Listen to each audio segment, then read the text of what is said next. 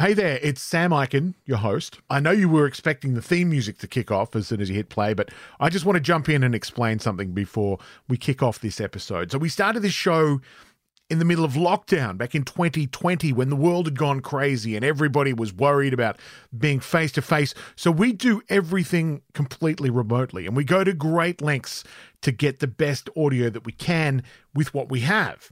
In this episode, however, we've fallen a little bit short of our regular standard, and I'm sorry about that. Some of the interviews we've done are a little bit scratchy, and one of them's done over the phone.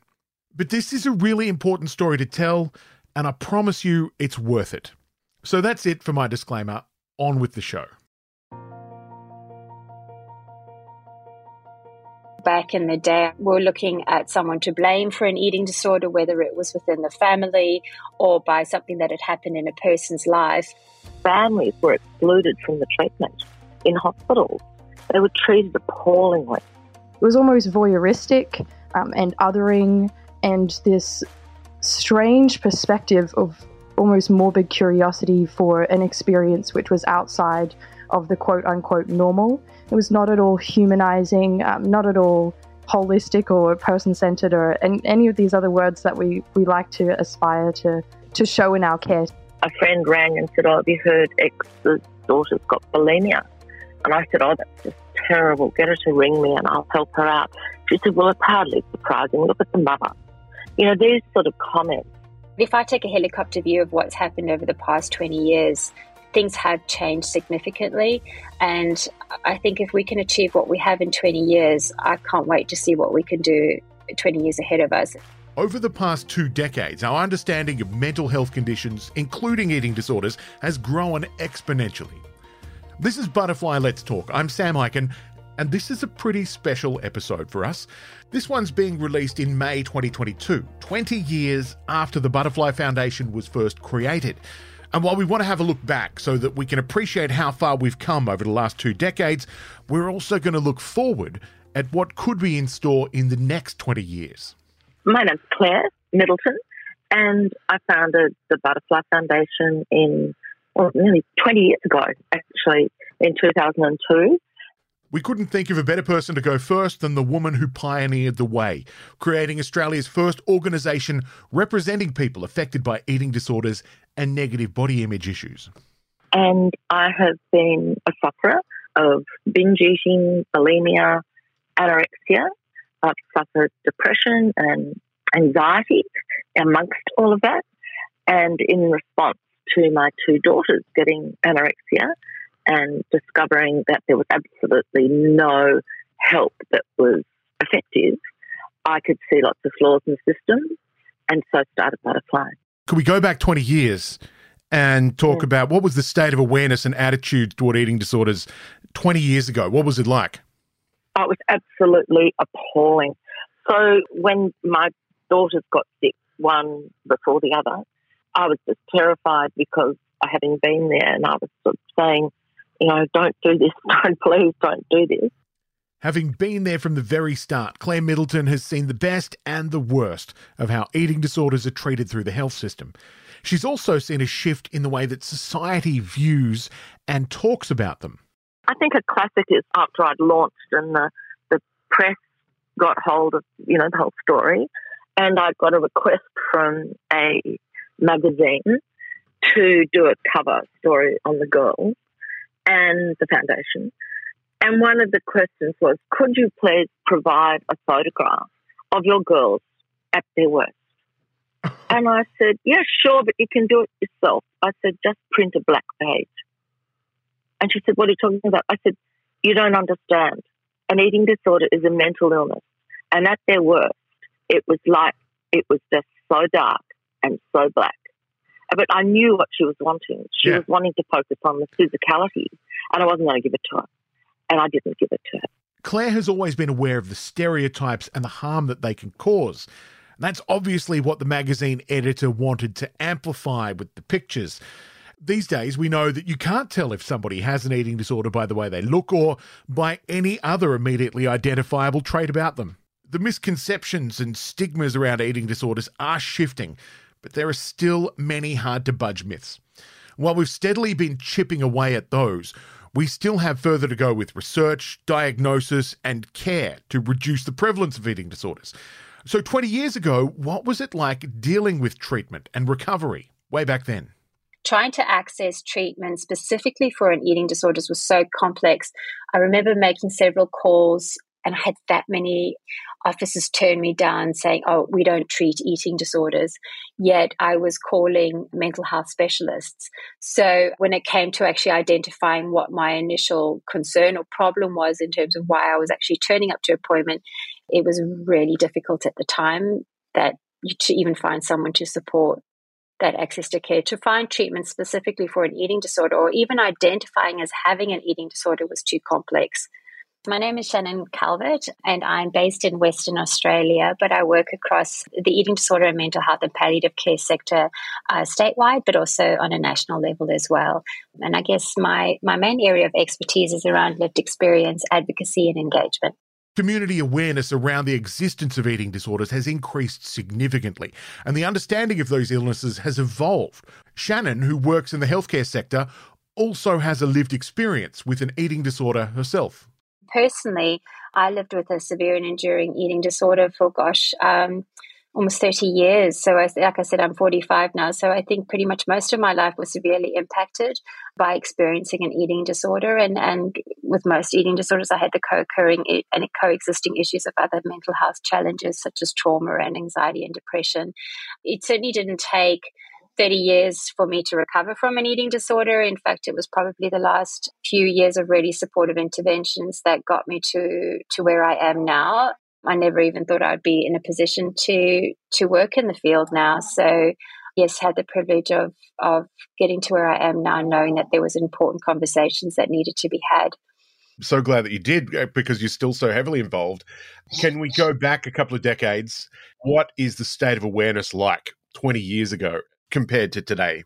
I think for me, I think the internal stigma was quite profound, and I think it took a lot of insight and perspective taking along the way to to realize how much I blamed myself for my eating disorder. But I think back in the day, I remember it was still clear what people understood eating disorders to be a choice. We're looking at someone to blame for an eating disorder, whether it was within the family or by something that had happened in a person's life. It's not as simple as that, so to speak. It actually isn't a person's choice. It's not someone's fault as well. It, it is just, unfortunately, it has a complex nature to it and the wonderful opportunity of realizing there that people can actually recover from eating disorders, and that's any eating disorder as well. Whereas back in the day, I think it was too complex, and I think very difficult for people to want to take responsibility in treating eating disorders now. If we could only go back in time knowing what we know now. We now know that families and carers play one of the most important roles in a holistic recovery program. Families were excluded from the treatment in hospitals they were treated appallingly. A friend once said to me, who was in the field, she said, uh, you know, Claire, when someone has an eating disorder, it's not just the sufferer who has the eating disorder. It's actually the whole family. And this was before we knew it was a genetic, you know, had, there was a genetic component to it. And so it, for me, to encourage people to listen to me at those early ANZAED conferences where I was the only consumer and I would just stand up constantly and put my hand up constantly and say, no, it's actually not like that. No, no, you're looking at the, the wrong way. You've got to include the family.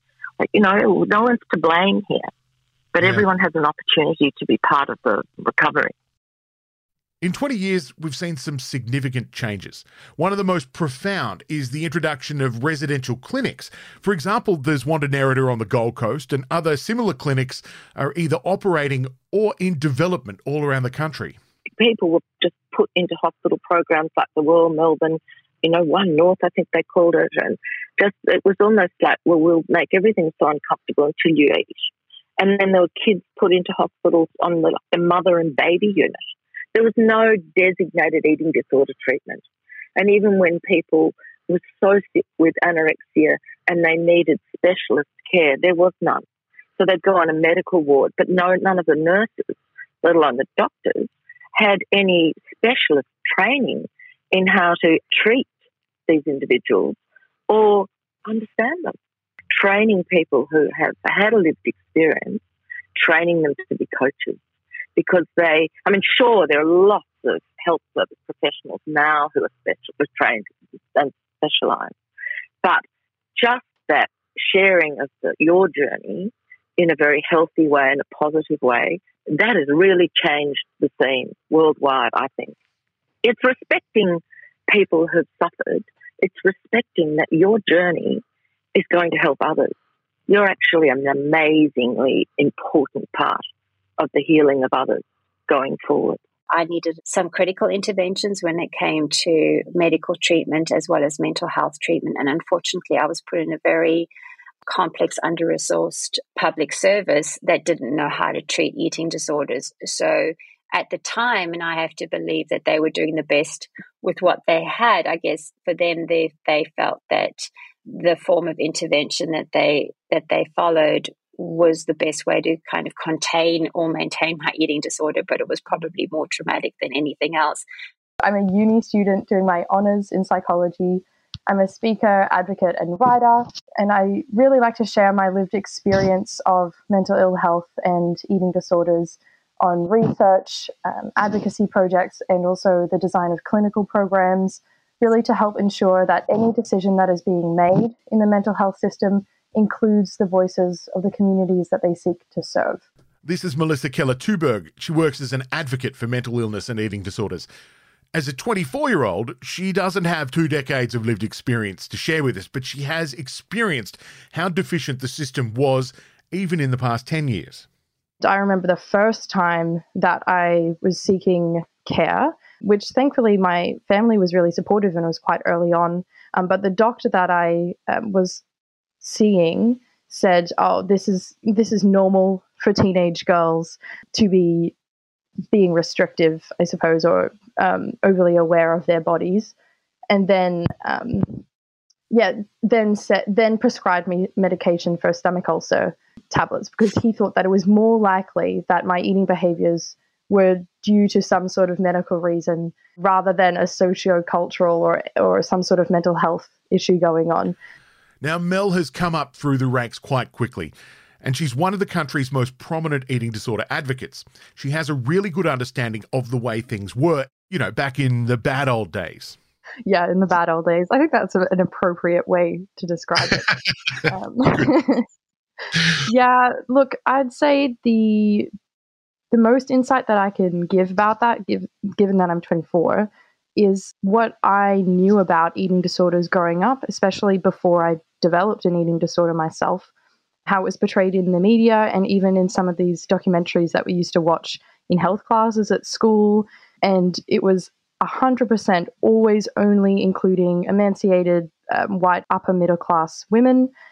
It was almost voyeuristic um, and othering, and this strange perspective of almost morbid curiosity for an experience which was outside of the quote unquote normal. It was not at all humanizing, um, not at all holistic or person centered or and any of these other words that we, we like to aspire to, to show in our care today. I do fit the stereotype of who an eating disorder impacts, um, and still, it almost felt like I I had to prove that I could align with that in order to feel like I deserved care. Um, so sometimes I reflect on that whole experience, and it just makes me it, it, it really moves me and makes me worried about the the state of conversations in um, the mental health space, especially back then. Um, if they if they made me feel that way, how they would make other people feel as well. Thankfully, the bad old days are well and truly in the rear view mirror. Things have evolved for the better, but what can we learn from those mistakes that we made in the past? Think the fact that we have allies out there when it comes to those that work in the professional field, and there's a lot of people that are really open to whether they've experienced an eating disorder or not, or even um, are out there to support people with eating disorders. I think they're making every effort to to change the language and change the conversations at the table so that we we are more vulnerable, that we are more prepared to to understand more, not only as um, in the professional field, but also in the community as well, which is so important. So it sounds like we're on the right track, at least, but there are still massive challenges that health professionals face. I think the challenge with eating disorders is we, we do identify an eating disorder as a mental illness. However, it does have the physical complexities and, and can impact a person's physical well being as well. And I think to manage the two, it wasn't black and white uh, for some specialists to manage. And I think because people needed more stronger interventions at times, you know, to get some support medically as well as uh, mentally, I think people found it was too complex. It was just too hard. Whereas now I think more sectors are taking ownership that uh, eating disorders are indeed everybody's business and and that people also have with eating disorders will likely have co-occurring and coexisting issues. So it's not just something that you don't just kind of develop an eating disorder and then get over it. You know you may have other challenges that come into play so you need access to sort of wraparound care whether it's for your mental or physical health. If i was to pin that down into one statement or one thing that could help fix all of that, it would be listening to the voices of people with lived experience. Um, because so much of the time, um, these really complex and difficult issues, um, if you if you ask and listen to someone who's really been through this stuff and has understood their own recovery journey or going through a recovery journey, they can provide so many valuable insights if I take a helicopter view of what's happened over the past 20 years, things have changed significantly.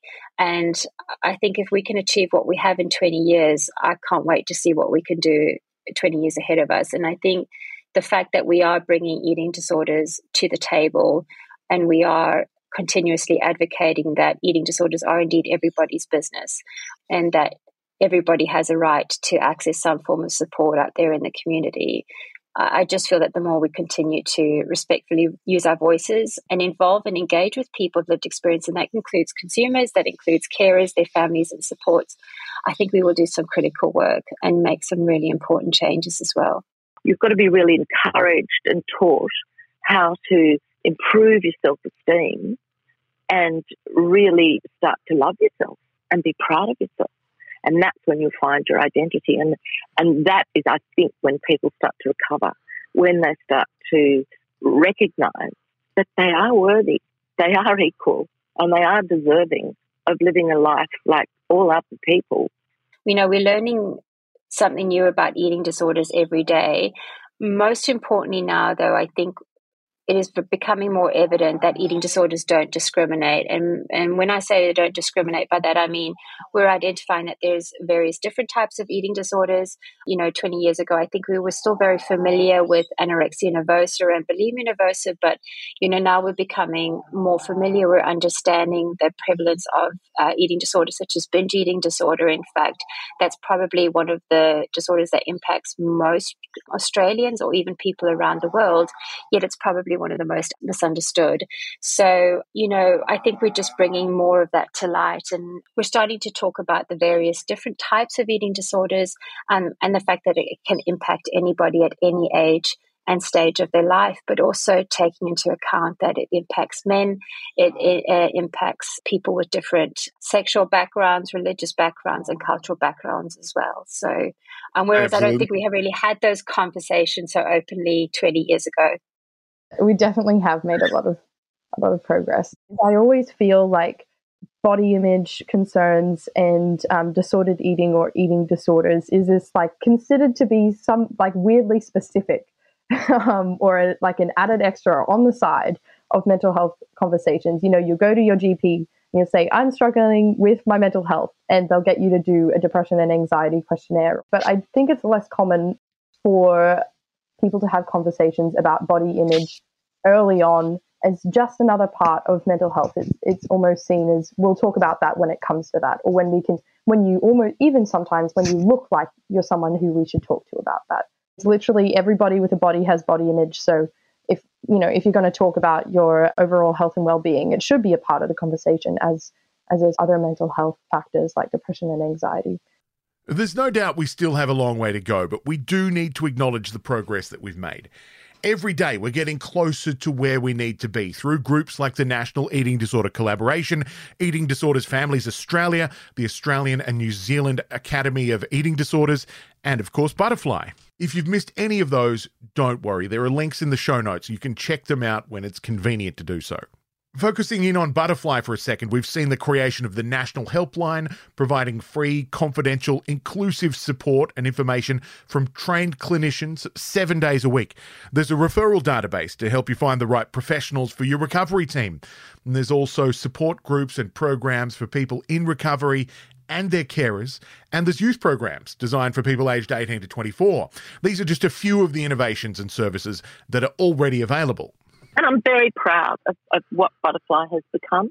Very proud of how it has just, oh, it's so diverse. I just love the way that it reaches out to every single person, you know, either with a disability or um, LGBTQI plus. I just I loved watching that's reached to different ethnicities, to um, peoples of First Na- and First Nation people. Everything I love love, love that they've taken it so far.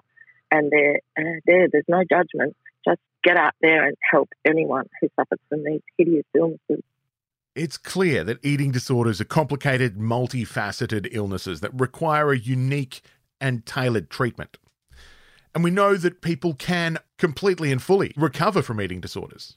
By investing more into prevention, increasing services, reducing obstacles for seeking help, and learning to be accepting of body diversity, we can reduce the likelihood of body dissatisfaction and, as a consequence, reduce the incidence of eating disorders.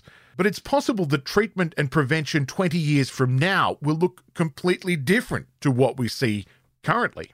One of the things that I am conscious of is we hear these great outcomes, which I'm, I'm thrilled about, but we don't stop there. We all know that this work needs to continue and it needs to progress. We do need more access to care, but we also need to capacity build the community. So the community needs those resources as well to say, you know, that we can support people with eating disorders and we don't necessarily just need to be specialized.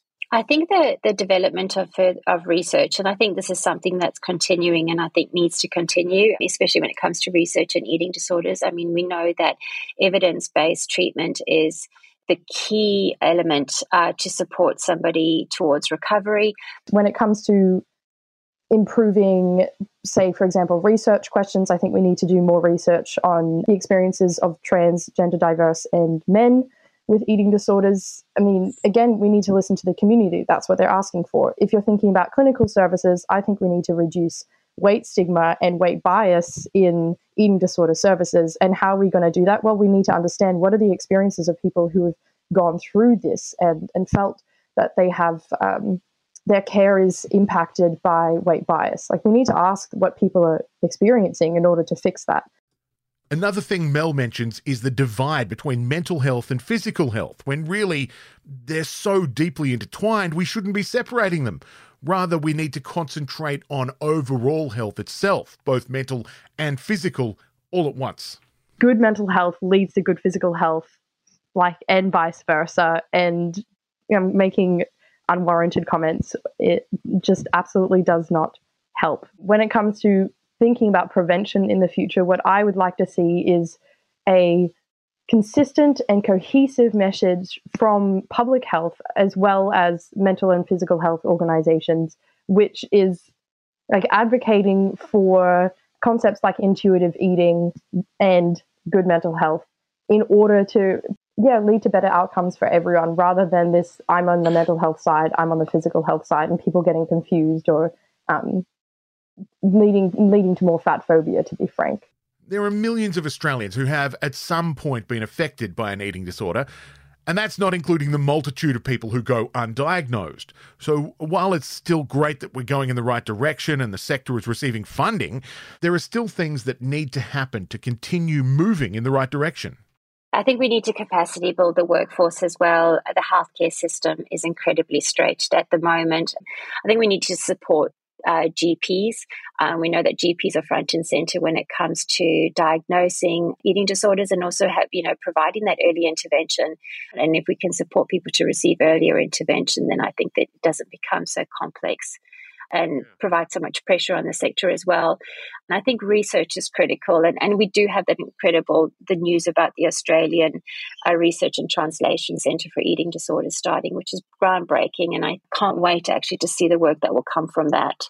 That absolutely. I'm I'm very much looking forward to that. I'm very happy you said about building capacity for GPs as well, because that's something that uh, yeah. of, of the lived experience people that I speak to, so many of them have just got this this burning anger of you know their first GP interaction, which was negative. Yeah. But then again, the people who have run into a GP who has really helped them have just sung their praises and said it was the best thing that's ever happened. And so, turning that experience around and making sure that the you know that weighs more in the towards the positive than the negative, I think, is a massive step in the right direction. So. The announcement of the research centre uh, the grant specifically was announced earlier this year, um, and that was actually awarded to the University of, of, Sydney and Inside Out Institute for Eating Disorders to lead the consortium. So the consortium in itself will be a collective group of top research facilities across Australia, but it's also having an international cohort that will be involved in that process, but following a very strong lived experience ethos. And by that I mean that they will integrate lived experience engagement and co production of the work that they're doing across all areas of research, even from the governance level with the research centre. So I know that it's a work in progress at the moment in terms of its development. All of our guests agreed that more research is essential and that including the voices of lived experience will be the key to better outcomes for everyone affected by eating disorders. But what else does the future hold for eating disorder prevention, diagnosis, and care? I asked all of our guests to gaze into their crystal balls and tell me what they saw in the future. What excites me the most is, I think, the medicine. You know, I think that there will be a, a cure uh, which is going to shortcut the recovery. I think so many people are working on it and um, whether that's going to be a medical treatment or whether it's going to be intervention directly into the brain to a part of the brain or more work in the genetics you know i'm putting my faith in science but i think also what's going to change is that more and more and more people who survive this want to help other people because you know, it's called the sort of the secret language of eating disorders. Uh, that was the title of a a book when um, my kids were first sick. And it is a secret language. And when you get well, because you understand that language, all you've got to do is communicate that language, communicate in that way to people who suffer, to encourage them to get well, to encourage them to engage with that multidisciplinary team. And it's hard. You know, it's a lot of work is required of the sufferer, but a lot of work is required of the family but you know, you can get there, and there's always hope. Always, always hope that you will, you will reclaim your life. Always. So for the next gosh, 120 years, okay, I hope it's gone. I just hope that there's just a, a treatment like any other chronic, terrible illness that young people get or older people get.